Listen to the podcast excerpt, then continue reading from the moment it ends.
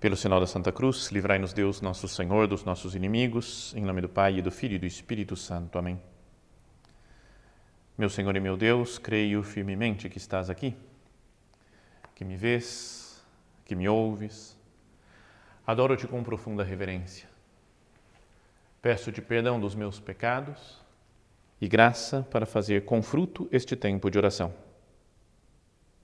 Minha Mãe Imaculada, são José, meu Pai e Senhor, meu anjo da guarda, intercedei por mim.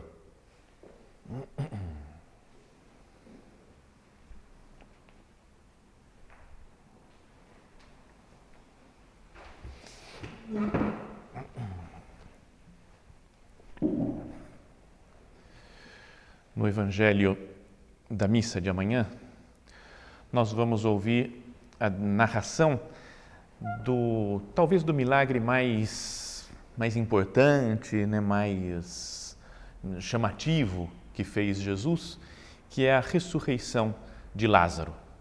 Né, todos nós, né, as pessoas que estão aqui, poucos que estão aqui no oratório, as pessoas que estão acompanhando né, pela internet, conhecem essa história, né, sabem de como foi o desenvolver das coisas, mas queria que nós fôssemos lendo com calma, pouco a pouco, essa passagem do Evangelho longa, né, dos evangelhos mais longos que tem nos domingos do, de, de todo o ano, e para ir fazendo a nossa oração.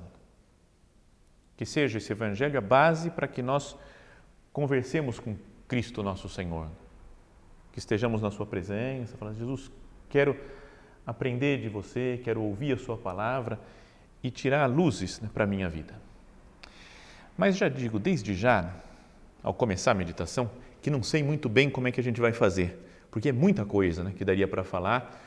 Podia fazer um retiro inteiro, acho, várias meditações sobre essa passagem do Evangelho que narra a ressurreição de Lázaro. Então queria fazer alguns, né, uns, diria em italiano, spunti di meditazione personale, né, umas, umas ideias, ainda que talvez desconexas umas das outras, mas que cada um pode aproveitar, né, pegar uma dessas ideias e aí, conversando né, com Deus, procurar pegar essa, aprofundar e ver o que, que Deus tem para me dizer a partir de uma das ideias né, que nós vamos dizer aqui na meditação. Então, começando a leitura desse texto, diz assim: que havia um doente, Lázaro, de Betânia, povoado de Maria e de sua irmã Marta. Né, eles moravam nessa cidade de Betânia que está a mais ou menos 3 quilômetros de Jerusalém, um pouco menos até, super próximo de Jerusalém, super fácil de ir a pé até lá. Maria era aquela que ungira o Senhor com bálsamo e lhe enxugara os pés com os cabelos. Seu irmão Lázaro se achava doente. As duas irmãs mandaram então dizer a Jesus: Senhor, aquele que amas está doente. E depois, mais para frente, um pouco, vai falar: ora, Jesus amava Marta e sua irmã e Lázaro. Então, essa é a primeira coisa que queria que nós meditássemos agora.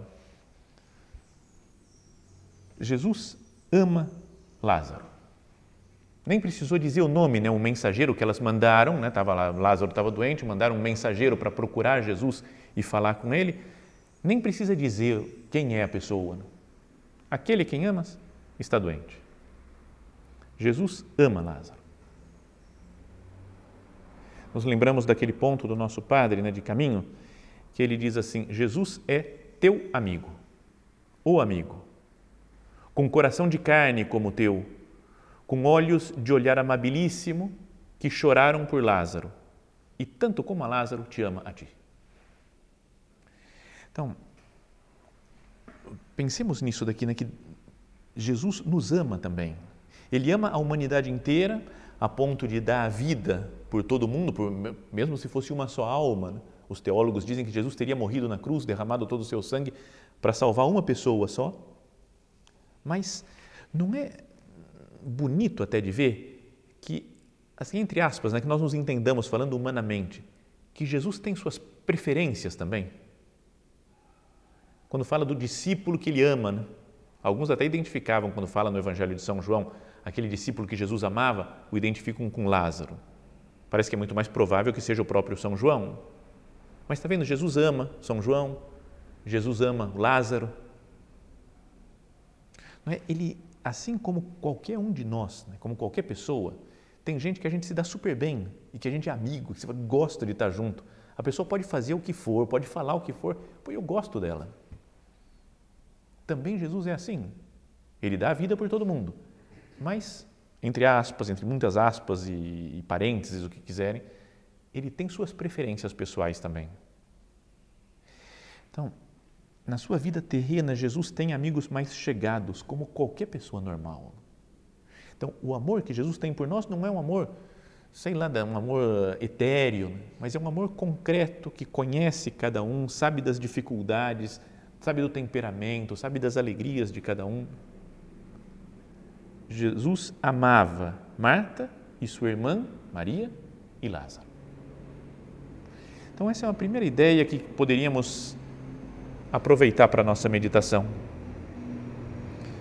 O amor que Jesus tem é um amor divino, que ama igualmente todas as pessoas, mas é também um amor humano, que procura é, um carinho pessoal com cada um, que ama cada pessoa de um modo único, de um modo exclusivo, do modo como a pessoa quer ser amada. Então, Jesus, obrigado por esse seu amor. Que cada um de nós procure se sentir amado agora né, por Deus. Se só isso daqui, né, eu, me, eu penso nessa frase de São José Maria: Jesus é teu amigo, o amigo, com coração de carne como o teu, com olhos de olhar amabilíssimo, que choraram por Lázaro e tanto como a Lázaro te ama a ti. Esse é um primeiro desses spunti de meditazione. Uma primeira ideia para pensar: eu sou alguém amado por Cristo nosso Senhor. Depois, então fala que chegou essa notícia para Jesus e a essa notícia Jesus disse: essa doença não é mortal, mas para a glória de Deus, para que por ela seja glorificado o Filho de Deus. Então fala para Deus, Pai e o Filho sejam glorificados com essa história toda. E vai ser glorificado mesmo com a ressurreição de Lázaro. Mas aí então fala, ora, Jesus amava Marta e sua irmã e Lázaro, e quase como uma consequência disso, aparece uma coisa muito estranha. Quando soube que este se achava doente, permaneceu ainda dois dias no lugar em que se encontrava. Só depois disse aos discípulos: Vamos outra vez à Judéia. E seus discípulos disseram-lhe: Rabi, há pouco os judeus procuravam apedrejar-te, vais outra vez para lá. E Jesus começa a conversar com eles e diz: né, Nosso amigo Lázaro dorme, depois vai explicar para eles que ele morreu. Né, mas fala: Por vossa causa, alegro-me de não ter estado lá para que creiais. Não é estranho isso? É como se falasse assim, é, a tradução, se a gente fosse pegar lá no original, é mais ou menos como se nós falássemos, é, Jesus ama essas pessoas, Marta, Maria e Lázaro, e por isso ele esperou um tempo, um tempo até que o Lázaro morresse. Esperou mais dois dias no mesmo lugar. E ele fala: Me alegro disso, é algo estranho, né? Porque a gente pode pensar, mas o normal, se Jesus ama mesmo, é sair correndo, ir lá e ressuscitar o homem, ou antes de não deixar ele, ele morrer, né? Lembra que quando a gente já conhece a cena, né? Jesus chega lá em Betânia e o Marta vem falando: se estivesse estado aqui, meu irmão não teria morrido. E depois vem a Maria e fala a mesma coisa: se tivesse estado aqui, meu, meu irmão não teria morrido. Então a gente pode pensar: Jesus atrasou. Né?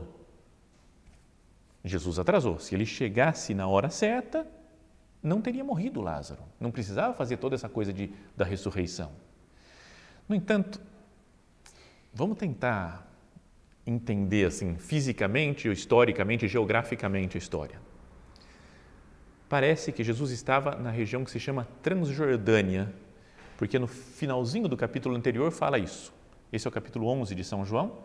No finalzinho do capítulo décimo, Jesus fala que ele estava na Transjordânia, no lugar onde o São João Batista estava batizando, tinha batizado antes. E essa distância até desde Betânia até lá onde estava Jesus é de aproximadamente um dia de caminhada. Então vamos pensar, foi um mensageiro, caminhou um dia, ficou sabendo Jesus, Aí esperou dois dias e depois é que Jesus foi, mais um dia de caminhada até Betânia. Então, tudo isso deu quatro dias. Mas desde que o mensageiro saiu, falou com Jesus, Jesus esperou dois dias, aí Jesus caminhou um dia. E aí, quando ele chega lá no, em Betânia, fala que o Lázaro já tinha morrido fazia quatro dias. Ou seja, Jesus não foi, o atraso dele não foi a causa de, de Lázaro ter morrido. Entendeu? Mesmo que esse daqui saísse correndo, um dia de caminhada, falasse com Jesus, Jesus voltasse na hora, seria dois dias de caminhada, já teria Lázaro morrido há dois dias. Então, se a gente for pegar só assim, tentando entender pelos dados do Evangelho, o mensageiro saiu, uns minutos depois o Lázaro morreu já, né? um tempinho depois já morreu. Quando ele foi falar com Jesus, já, Lázaro já tinha morrido. Não sei se dá para pegar a ideia. Né? Acho que sim. Agora, para que tudo isso? Né? Para que essa explicação? Que importância tem isso? Né? Acho que é para pensar, tentar entender como que era a ideia dos judeus que eles tinham na época, que era que o espírito, quando alguém morria, o espírito ficava pairando ainda em volta do corpo da pessoa morta durante três dias. Porque a partir do terceiro, quarto dia, começava a decomposição, eles achavam. Aí começa a se decompor o corpo, e então o espírito que está flutuando lá vê que não dá para descer mais no corpo. Falou, bom, então morreu. Aí o espírito vai embora para o céu ou vai para moradas eternas, onde for. Então, se Jesus tivesse voltado logo e ressuscitasse Lázaro dois dias depois dele morrer, podiam falar, não, é uma espécie de médico, o cara sabe o esquema, como é que é, fez alguma coisa e o espírito voltou. O espírito estava ali por perto mesmo.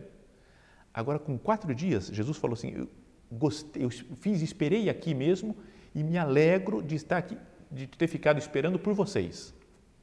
Porque depois de acontecer tudo isso, né, depois Jesus volta para lá, já está enterrado há quatro dias, então não tem espírito nenhum mais. Então ele faz um milagre mesmo, Jesus, que fica todo mundo impressionado, né? Pela mentalidade dos judeus, se ressuscitasse antes de três dias, talvez não fosse grande coisa. Né? Seria uma reanimação de um cadáver. Tem um autor espiritual que falava, explicando essa cena, dizia: o atraso garantiu que Lázaro estivesse morto o tempo suficiente para que ninguém pudesse interpretar mal o milagre, como uma mera reanimação de um cadáver efetuada antes que o espírito do homem tivesse saído da área da região lá que ele estava. O milagre que Jesus realizou, portanto, confirmou a fé dos seus discípulos e amigos com um poder dramático que teria faltado se Jesus tivesse respondido imediatamente ao pedido de ajuda.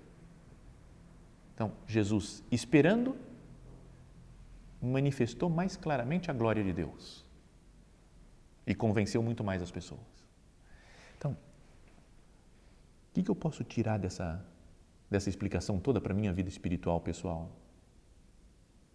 Que existe um mistério do atraso de Deus, segundo o nossos, nosso modo de entender, para escutar as nossas orações. Não é que muitas vezes a gente pede, Senhor, me ajuda isso, me faz isso daqui, resolve esse problema, cura todo mundo agora do coronavírus, não deixa morrer mais ninguém. E parece que Jesus não ouve. Falando isso, aquele a quem amas está doente, fala, Jesus ficou dois dias no mesmo lugar. Como que fala, Jesus, por que você está esperando? O que você está fazendo aí que não vem ajudar? E ele fala, me alegro de ter ficado aqui, porque assim vai, vou manifestar de uma maneira maior a glória de Deus. E para vocês vai ser um motivo de, mais, de maior alegria. Então, quando Cristo se atrasa podíamos pensar né, ao atender as nossas preces, né, os nossos pedidos. Será que não tem algo maior que Ele tem reservado para nós? Por que, que eu me revolto quando Deus parece que não escuta minhas orações na hora que eu quero que Ele escute?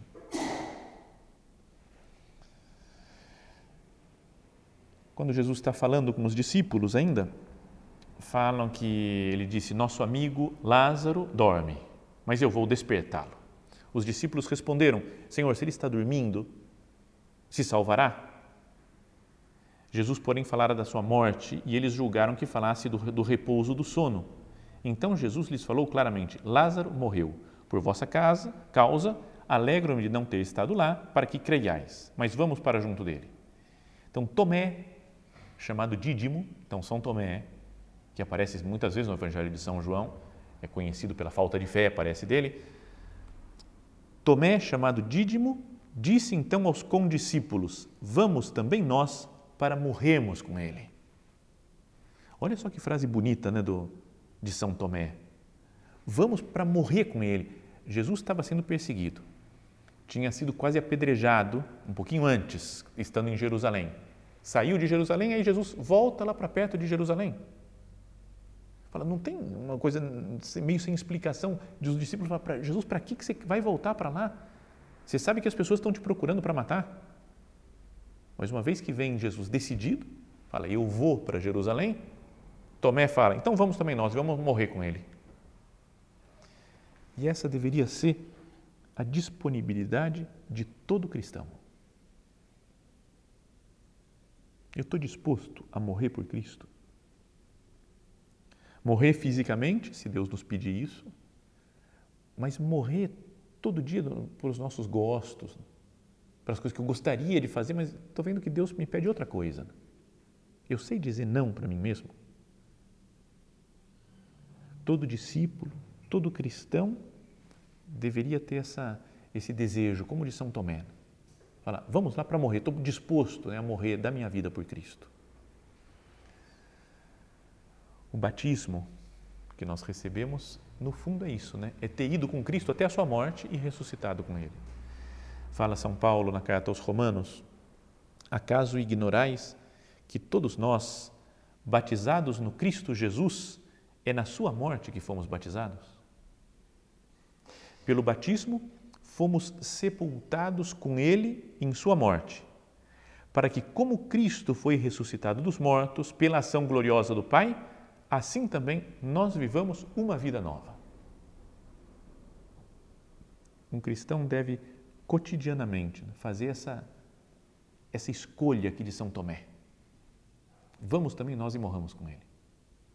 Hoje, agora então, Jesus, eu quero renovar o meu desejo de estar com você sempre. Jesus, é preciso morrer. Morrer fisicamente ou ah, moralmente ou, ou qualquer outra, outro modo. Eu estou disposto, se é para te acompanhar, Jesus, estou disposto, porque Jesus ressuscita. Como ele ressuscitou Lázaro, ele nos ressuscita também já nessa vida. Pelo batismo fomos sepultados com ele em sua morte, para que, como Cristo foi ressuscitado dos mortos pela ação gloriosa do Pai, assim também nós vivamos uma vida nova.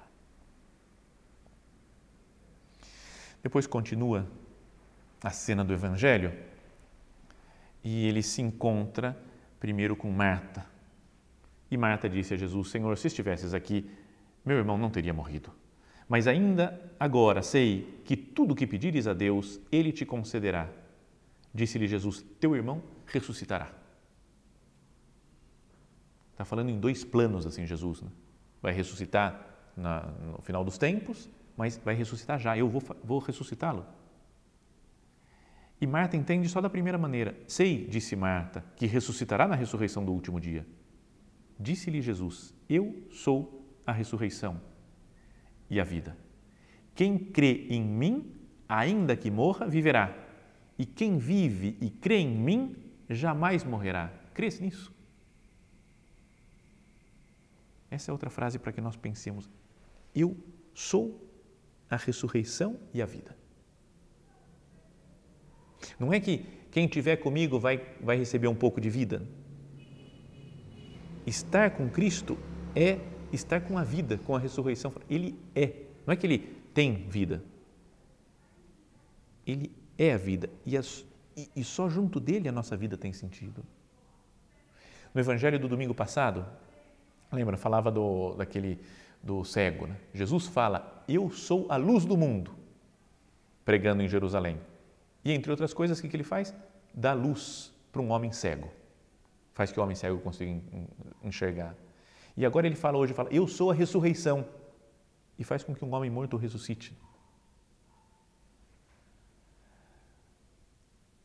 Eu sou a ressurreição e a vida.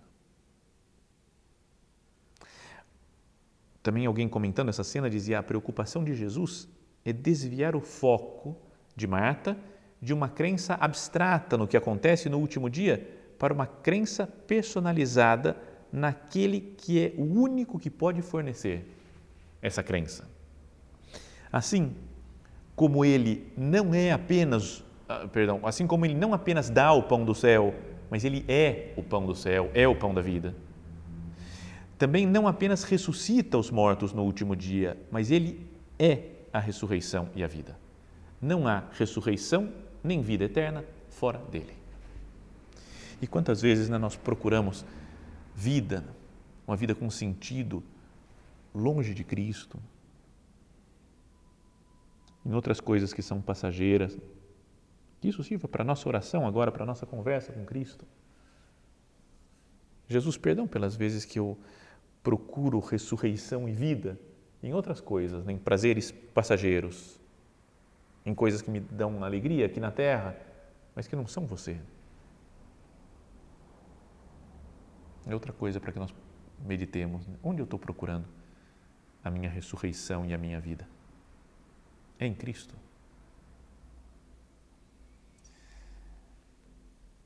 Eu sou a ressurreição e a vida, quem crê em mim, ainda que morra, viverá e quem vive e crê em mim jamais morrerá. Crês nisto? Disse ela: Sim, Senhor, eu creio que tu és o Cristo, o Filho de Deus que vem ao mundo. E depois fala: Tendo dito isto, afastou-se e chamou sua irmã Maria, voltou para casa, lá onde estava Maria, sua irmã chorando.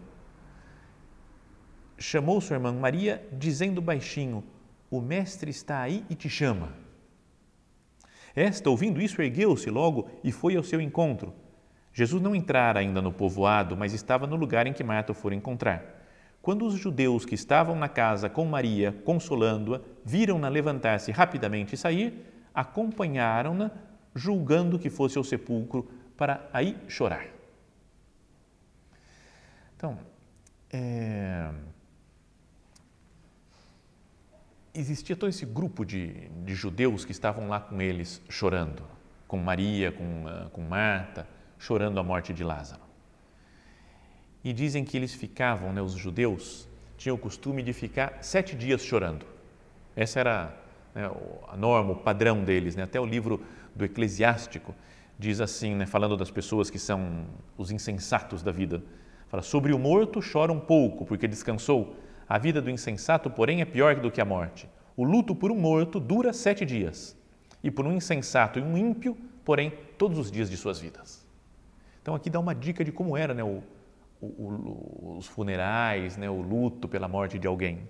Ficavam sete dias chorando, é, chorando às vezes de uma maneira barulhenta.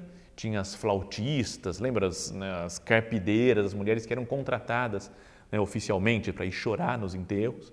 Então ficava aquele choro para manifestar que estavam tristes com a morte de alguém. E parece que era uma barulheira, né? Porque era choro alto. Eles estavam chorando, quando fala que estavam todos chorando e que Maria foi chorar no sepulcro, o verbo que usam é claio no original. E claio significa propriamente fala chorar alto ou é um, como que um grito incontido que eu solto enquanto estou chorando. Então é um chorar barulhento. E o Evangelho diz que Marta foi até Maria e lhe disse baixinho. Tem um contraste entre o, o grito, o choro alto daquelas pessoas e Marta que diz baixinho: O Mestre está aí e te chama. enquanto todos se agitam e fazem uma barulheira e se preocupam, Jesus chama baixinho. Se eu souber fazer silêncio, no meio da agitação, do meio das preocupações do dia, as correrias que nós temos no dia a dia normal, e as preocupações e agitos desses dias, mesmo estando dentro de casa, todo mundo fechado, né, com notícias que chegam, coisas que falam, em mortes e brigas, as brigas políticas que tem por causa de uma doença. é que a gente não se deixe levar por essa, essa onda gigantesca né, de, de notícias de um lado e de outro, né, de palpites daqui e dali, mensagens que vão chegando continuamente e vídeos, né, e notícias que nos tiram a paz. Quando Jesus chama baixinho, nesse estardalhaço todo que tem, não está aí Cristo. Marta foi lá e falou baixinho: O mestre está aí e te chama. Os outros nem entenderam. Fala que os judeus acharam que ela estava indo para o túmulo. Nem escutaram que era isso. Porque estavam na gritaria, no choro alto, barulhento. Calma. Será que eu não tenho que ter mais calma nesses dias? Um dos infinitos vídeos que chegaram aí por, pela internet esses dias é do, do Mussum. O Mussum, para muita gente, tem que explicar quem é. Né? É inacreditável que tem gente jovem que nem sabe mais quem é o Mussum, né? tanto que o tempo passou. Mas há 30 anos atrás, ninguém tinha a menor dúvida, porque era um grande humorista, né? super divertido. E é um vídeo que aparece ele assistindo televisão e fala: se você está sentado, na televisão fica falando um programa. Se você está sentado, cuidado, porque a coluna sua vai prejudicar, você pode ter problemas seríssimos de coluna.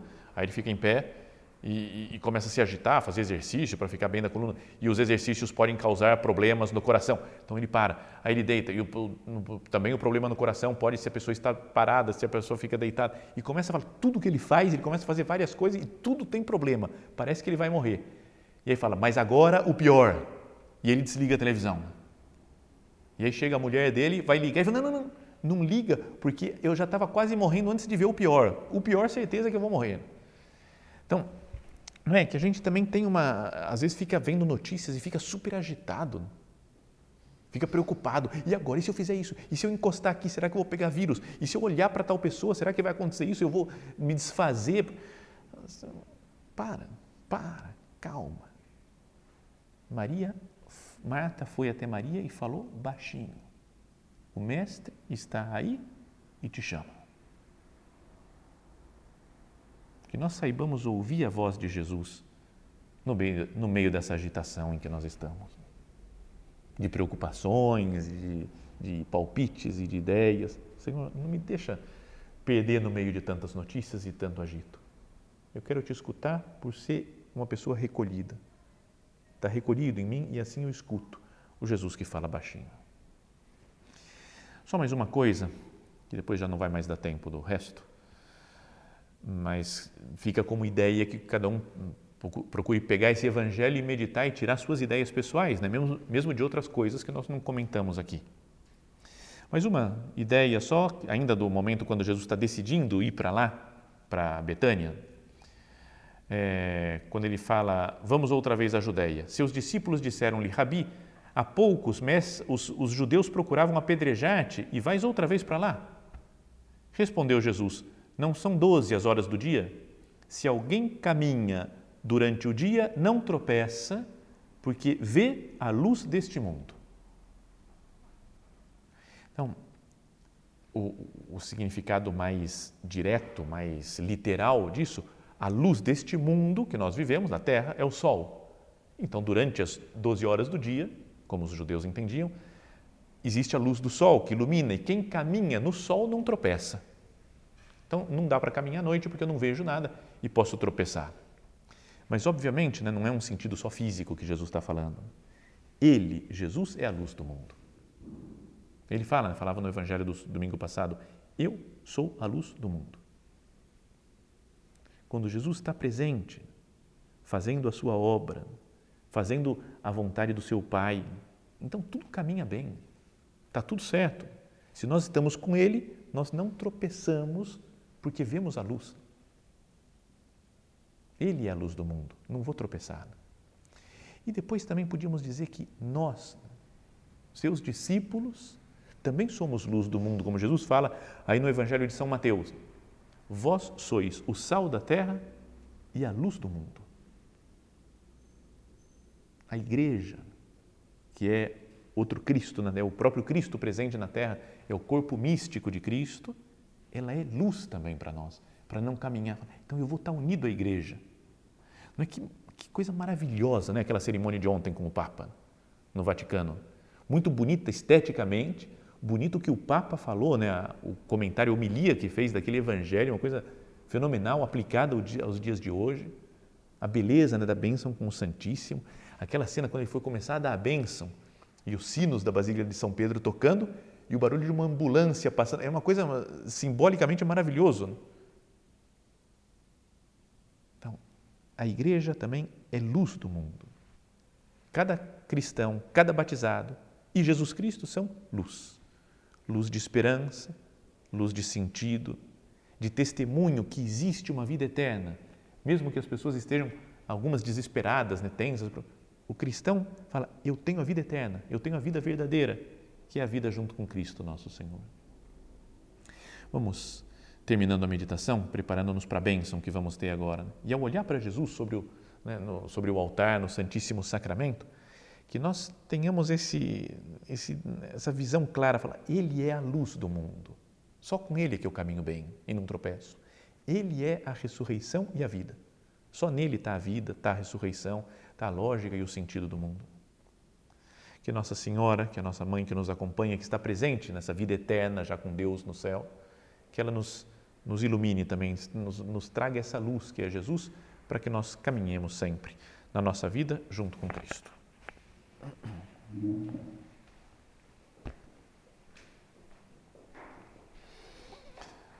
Dou-te graças, meu Deus, pelos bons propósitos, afetos e inspirações que me comunicaste nesta meditação.